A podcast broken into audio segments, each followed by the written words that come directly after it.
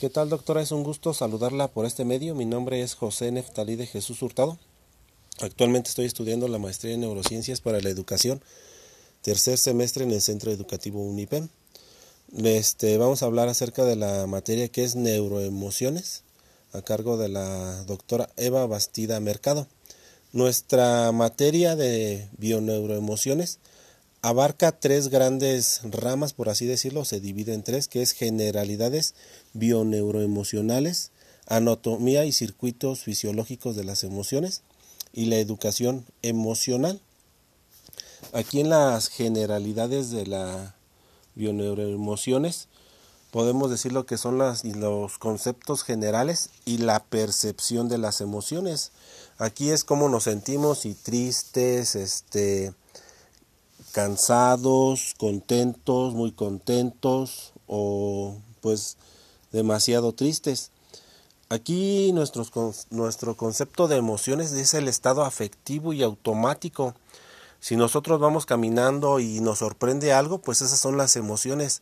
Puede ser que nos dé agrado, nos dé tristeza, nos dé alegría, nos dé susto, ¿no? Dependiendo de lo que estemos observando por medio de nuestros ya sea que lo estemos viendo, escuchando, entonces de ahí parten también nuestras emociones, nuestros sentidos, los cambios fisiológicos y cognitivos que tenemos, la conducta ante ese, esa, esa parte o ese, esa función que está desarrollando nuestro cuerpo, que son nuestros sentimientos. De ahí es la toma de conciencia de esas este, emociones. Podemos hablar también que es el temperamento, este, es la predisposición relativamente estable en algunos casos o habitualmente es la respuesta emocional de cada individuo. También aquí nos habla de las creencias irracionales, cómo nosotros vamos a tener la percepción de las emociones. Aquí tenemos las funciones de las emociones, que es la adaptativa, cómo nos adaptamos nosotros a nuestro entorno, cada emoción, cómo es considerado si positivo o negativo la motivacional. Ahora sí que nosotros en la escuela pues debemos de motivar a nuestros alumnos y no nada más a nuestros alumnos, también nosotros debemos de estar motivados dirigiendo una conducta de atracción, más no de repulsión. Yo considero así motivarlos nos prepara para la acción de la respuesta y la comunicativa nos dice que tenemos dos niveles, que es la interpersonal, que es como fuente de información y la interpersonal es una dimensión social. Aquí nosotros podemos trabajar con nuestros alumnos los, y con nosotros también los componentes de las emociones, lo que es fisiológico.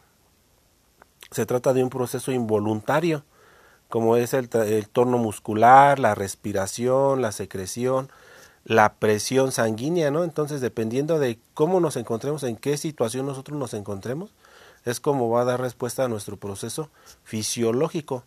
Los cognitivos pues, es el proceso de información, cómo vamos a procesar nosotros la información, el aprendizaje, cómo nosotros lo vamos a transmitir, la conducta, cómo nos desarrollamos nosotros en nuestro entorno, el tono de voz, el volumen, el ritmo, ya sea que en un salón el tono de voz tiene que ser algo pues alto para que los alumnos lo escuchen, no bajito, o en la sociedad también no podemos hablar tan alto, porque si esa persona está enojada, entonces depende mucho la conducta, el tono de voz también, los movimientos corporales, las expresiones faciales. Entonces son pues la forma de comunicarnos ante la sociedad, especialmente. Yo aquí considero muy importante todo lo que son los procesos, como es el proceso cognitivo, que es el conocimiento que nosotros tenemos, es en primer lugar este algo inevitable porque nosotros lo estamos adquiriendo es el procesamiento de estímulos internos o externos para aprender algo de manera automática. También tenemos los procesos neurofisiológicos, es la actividad del sistema nervioso. Este el, el sistema nervioso somántico y también tenemos las tendencias motivacionales o conductuales, la expresión motora cuando se, cuando se desencadenan las expresiones conductuales. ¿Cómo lo vamos a desarrollar nosotros? Si por medio de una emoción, este, fácilmente se reconoce, ¿no? Una emoción ya sea de agrado o de tristeza y es una comunicación de nuestras intenciones hacia la sociedad o hacia nuestros alumnos con los que estamos trabajando. Yo aquí considero ahora sí que muy importante la duración, porque muchas veces es por segundos o por minutos, pero aquí depende mucho del estado de ánimo de nosotros también. O si ese tema nos causa agrado, pues va a ser algo por mayor tiempo. La intensidad es como que el tono, así que qué fuerte lo estemos hablando, la valoración primaria. Eh, nuestro siguiente tema que estamos viendo aquí en la materia de bioneuroemociones es la anatomía y circuito fisiológico. Yo aquí, doctora, puedo decir que nuestro cerebro es neuroplástico, porque aquí nos presenta diferentes temas que no habíamos analizado en, en lo que era la, la materia o nuestra maestría de neurociencias para la educación, porque nos habla de diferentes términos. El cerebro triuno ya lo habíamos visto, pero así este aquí presenta otros términos donde yo veo que es aprende, desaprende y reaprende, porque nos habla de lo que es la amígdala, este el cerebro reptiliano, pero aquí ya nos dice protorreptiliano u homeostático, entonces ya son términos diferentes que nosotros aprendimos desaprendemos y reaprendemos. Yo así lo estoy considerando ahorita este tema y también lo que es el cerebro paleomamífero, es lo que nosotros antes veíamos nada más como emocional y aquí ya lo vemos como cerebro este paleomamífero o límbico, así lo veíamos antes. Entonces yo considero que aquí son temas nuevos que estamos analizando, pero pues es nuestro cerebro neuroplástico estamos modificando ese aprendizaje, pero ya con otros términos. el cerebro neuromamífero, que es el racional, entonces nosotros sabemos que es el de la razón, el sistema límbico que es el de las emociones, y según este su autor es Paul Broca en el año de 1878, ¿no? que lo denominó como el lobo, lóbulo límbico. Entonces toda esa información ya la teníamos, pero ahorita aquí se nos presenta con otros términos. Entonces yo así cuando hice el trabajo, la verdad sí, como que me costó un poquito más de trabajo, pero igual nuestro cerebro tiene que adaptarse. Aquí nos habla también del núcleo amigdalino, del hipotálamo, del hipocampo, del área septal, del núcleo interior del tálamo, nos dice que es el principal distribuidor de la información, que tiene los estímulos emocionales. La amígdala es un tema muy importante que es la protagonista de las emociones. Entonces, si nosotros este nos causa algo desagrado, pues vamos a igual nuestro nuestra amígdala va a mandar señales como negativas, ¿no? Si nos causa agrado, pues va a mandar este igual señales positivas. Pero sí es muy importante lo que es el tálamo, la amígdala, la influencia directa que recibe la información sensorial la excitación a través de los neurotransmisores. Aquí también nos habla que es un papel muy importante en las funciones de la atención sostenida o de estímulos peligrosos como el sistema reptiliano, ¿no?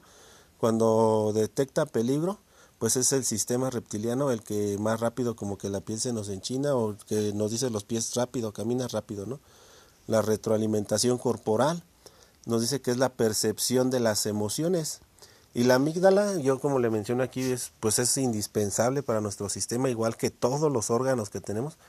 Aquí nos dice que son autónomas, que son conductuales, que son hormonales también, nos habla de la respuesta de la hormona o de la atención, lo que es el cortisol, ¿no? Pero dependiendo de nuestros, nuestros este, sentimientos o, o la percepción que tengamos hacia alguna situación.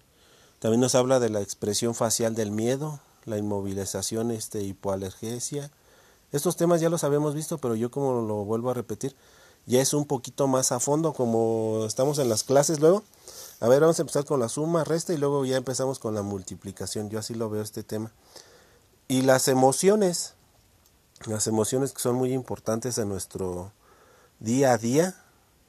Nosotros debemos, este, pues ahora sí trabajar tanto con nuestros alumnos, nosotros, las emociones, y lo que es la educación emocional. Aquí nos habla que es con respecto a la familia, este, la escuela, muchas veces en la escuela los alumnos los menospreciamos, los desmotivamos, entonces desde ahí está la educación emocional. Debemos de apoyarlos nosotros en la escuela. No este pues apoyar lo más que se pueda a nuestros alumnos porque es educación emocional, que aprenda con emociones para que nosotros así poder cumplir nuestra función. La inteligencia emocional nos dice que es la capacidad para supervisar los sentimientos y las emociones de uno mismo y de los demás. O sea, es como les digo, uno mismo debemos de empezar por nosotros mismos y continuar con nuestros alumnos. Nos habla de cinco capacidades este, especiales, que es reconocer las propias emociones, saber manejar las emociones, saberlas manejar, porque muchas veces ya sea miedo, tristeza, ira o gusto, entonces sí no se pueden desconectar o evitar en las personas, ¿no? Pero debemos de saber controlarlas y manejar esas reacciones porque pueden ser negativas las reacciones. Utilizar el potencial existente. Este, aquí es obtener los buenos resultados escolares con nuestro potencial que ya tenemos existente. Es un tema, pues ahora sí que muy amplio, muy, em, muy, ahora sí emocional, como lo dice aquí nuestra, nuestro tema educación emocional, pero sí es necesario, pues llevarlo a la práctica con nuestros alumnos, la, la alfabetización emocional, ¿no? Consiste en ser consistentes en nuestras emociones, consistentes, consistentes, pero yo considero que pues emociones positivas que empujen hacia un hacia un logro de los objetivos tanto de los alumnos como de nosotros mismos. La agilidad emocional, ¿no? También la profundidad emocional, la alquimia emocional y, y todo lo que es lo emocional, la educación emocional se es importante porque nuestros alumnos deben de tener autoconciencia, conciencia emocional, autocontrol, que ellos tengan la capacidad de saber manejar ampliamente los sentimientos, la motivación, nosotros este ayudarle con sus emociones y surgen del autocontrol, motivarlos cada día, la empatía, ponernos en el lugar de ellos. Si ellos ven un 9, no quiere decir que yo voy a ver un 6, sino ponernos en el lugar de ellos y verlo desde abajo, desde ellos, desde su nivel de ellos, de los alumnos.